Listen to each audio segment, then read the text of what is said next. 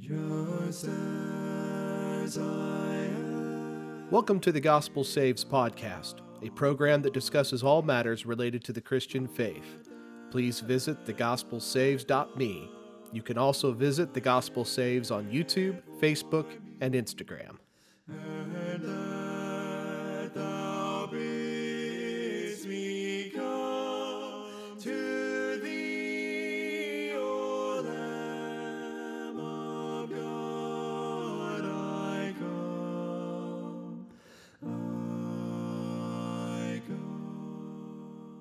Over time, words evolve in their meaning. 40 years ago, the statement, there's a mouse on my desk, might be a cause for some excitement. But 10 years later, no one would find the statement remarkable. Wonderful used to mean full of wonder, while now it means extremely good. For a long time, miraculous meant supernatural, but now it just simply means marvelous. And let's not attempt to decipher the meaning of the word literally. It literally no longer means what it used to mean. We see this sort of evolution with Bible terms and concepts. Take a look at how the word deacon has been used down through the centuries, and you'll get a feel for what I mean.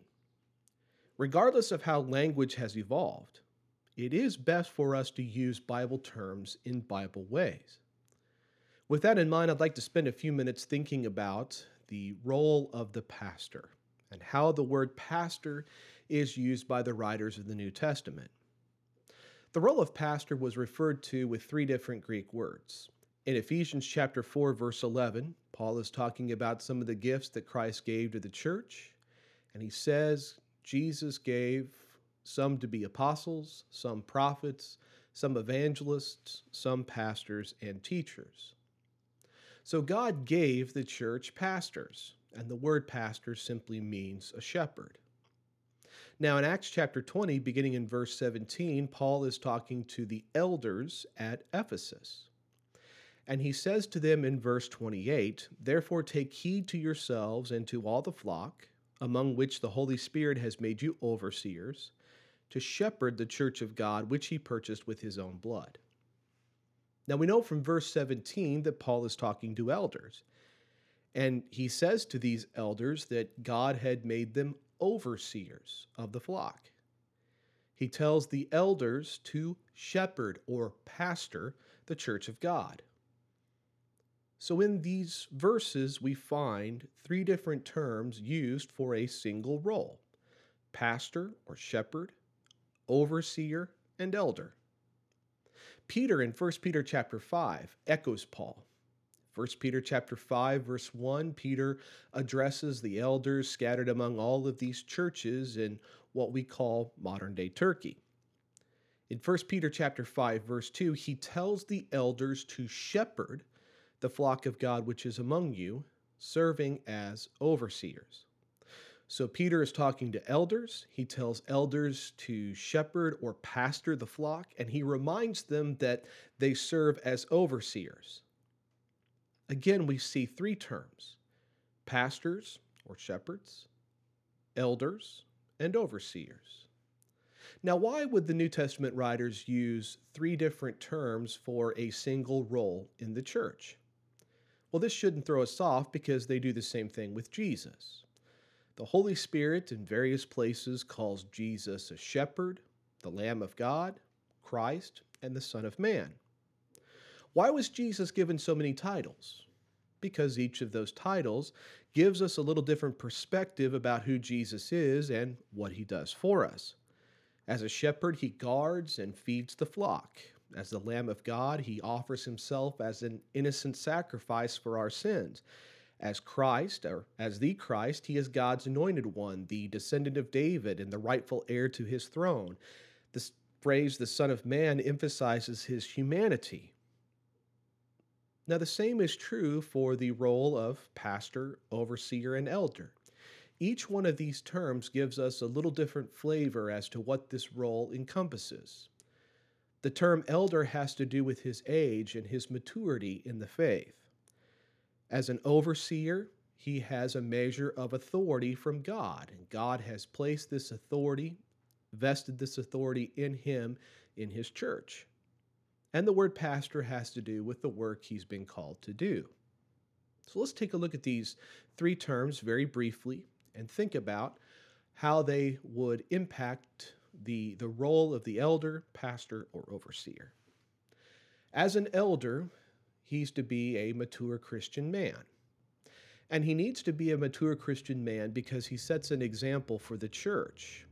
In 1 Peter chapter 5 verse 3, Peter tells the elders to be an example to the flock. In Hebrews chapter 13 verse number 7, the writer of Hebrews er, encourages us to remember those who rule over you, who have spoken the word of God to you, whose faith follow, considering the outcome of their conduct. So we need to look to our leaders as an example. As Paul told the Corinthians, imitate me as I imitate Christ. So elders are to set a mature Christian example for the flock to follow. Now in 1 Timothy chapter 3 verses 1 through 7, Paul describes the character qualities of bishops. Now the word bishop and overseer, these two words come from the same Greek word, so they're used interchangeably. In 1 Timothy chapter 3 verses 1 through 7, Paul addresses the character qualities that bishops or elders need to possess, and this is echoed in Titus chapter 1 verses 5 through 9. As we look at these qualities, we see that they mostly have to do with the character of the man, particularly when it comes to his temperament and his morality. And this is what elders are to be for the flock of God. They're to set an example in terms of their temperament and their morality. In the area of temperament, Paul tells us that an elder should not be self willed, or in other words, he should be willing to compromise when compromise is appropriate. Now, there are some things upon which we cannot compromise, matters of truth, for example. But an elder is not a my way or the highway sort of guy. He's willing to make things work, he's willing to get along with people. So, in matters not related to truth, he's willing to compromise. We're also told he should be temperate, and temperate doesn't have anything to do with the consumption of alcohol or other intoxicants. It simply has to do with his uh, demeanor that he's not too high or too low, that he's not on an emotional roller coaster on the time and taking others through an emotional roller coaster. He's a steady as she goes sort of guy. He's also to be sober minded.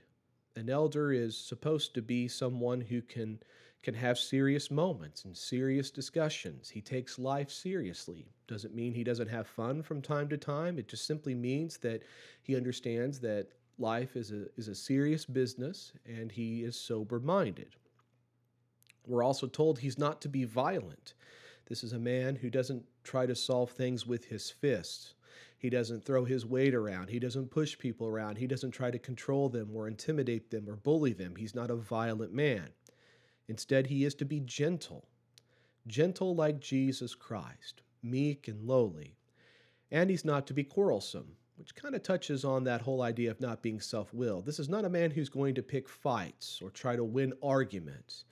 He's a man who stands for the truth, who tries to get along with people, compromises when he can.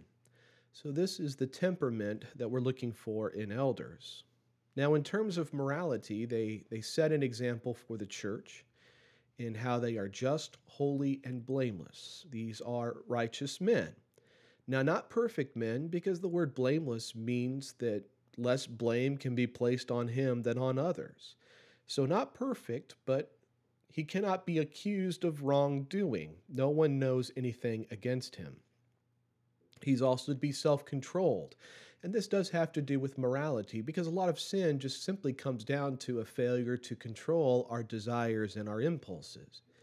He's also to be a lover of what is good. He delights in righteousness, he delights in good things. He's not to be proud. And of course, pride is a very destructive force and is very destructive in the church. He's not to be covetous or greedy for money.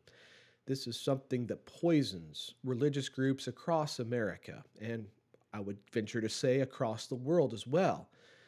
Leaders of the church, elders, are not to be looking to make a quick buck.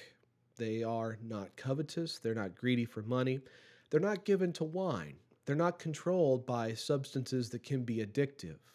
You never know when someone is going to need help. It could be the middle of the night, and if uh, an elder is hungover or if he's under the influence of some intoxicant, his thinking is going to be affected. And finally, he's to be a man of good reputation, well known as a, as a model of Christian character in the community. So, an elder sets a mature Christian example for the church. He models the character of Christ for the congregation and he gives the church an example to imitate.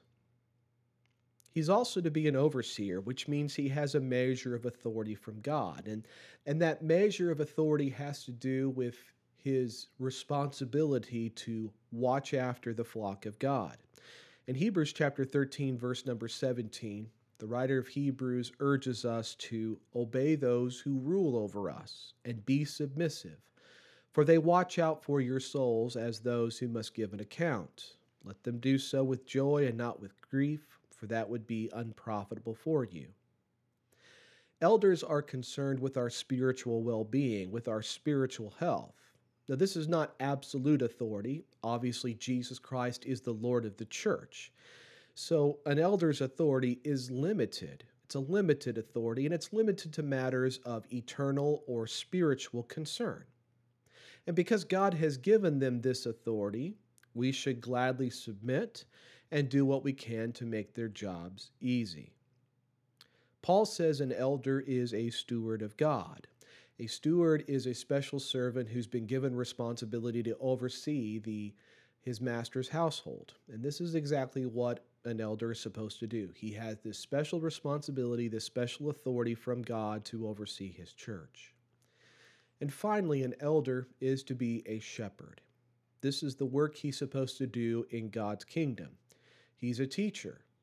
One of the qualities we're to seek out in elders is that they're apt to teach. And the purpose for an elder being a teacher is so that he can teach others. 2 Timothy chapter 2 verse 2. He also needs to be able to warn those who are sinning. Paul says to the Ephesian elders, Therefore I testify to you this day that I am innocent of the blood of all men. Paul had warned sinners, and he urges the Ephesian elders to follow his example, to warn those who are unruly, to warn those who are sinning, and this is part of the elders' responsibility. Another responsibility, another part of their work is to protect the flock from false teachers. This is what Paul talks about in Titus chapter 1 verses 9 through 11 that there are people who intend to subvert the gospel of Jesus Christ and to draw away disciples after themselves. Elders need to be familiar with the gospel of Jesus Christ, with the doctrine of the apostles and prophets, and be able to correct those who are sinning and also to identify false teaching and false teachers. And finally, elders are to be vigilant in prayer. Mark chapter 13, verses 33 through 37 is an excellent passage that points out the need for vigilance in prayer, being watchful, being on guard against all the various things that can lead brethren astray. As I draw this to a close, I just want to leave you with a few key points. The terms elders, pastors, and overseers are used interchangeably throughout the New Testament, and they represent a special role in the Lord's church.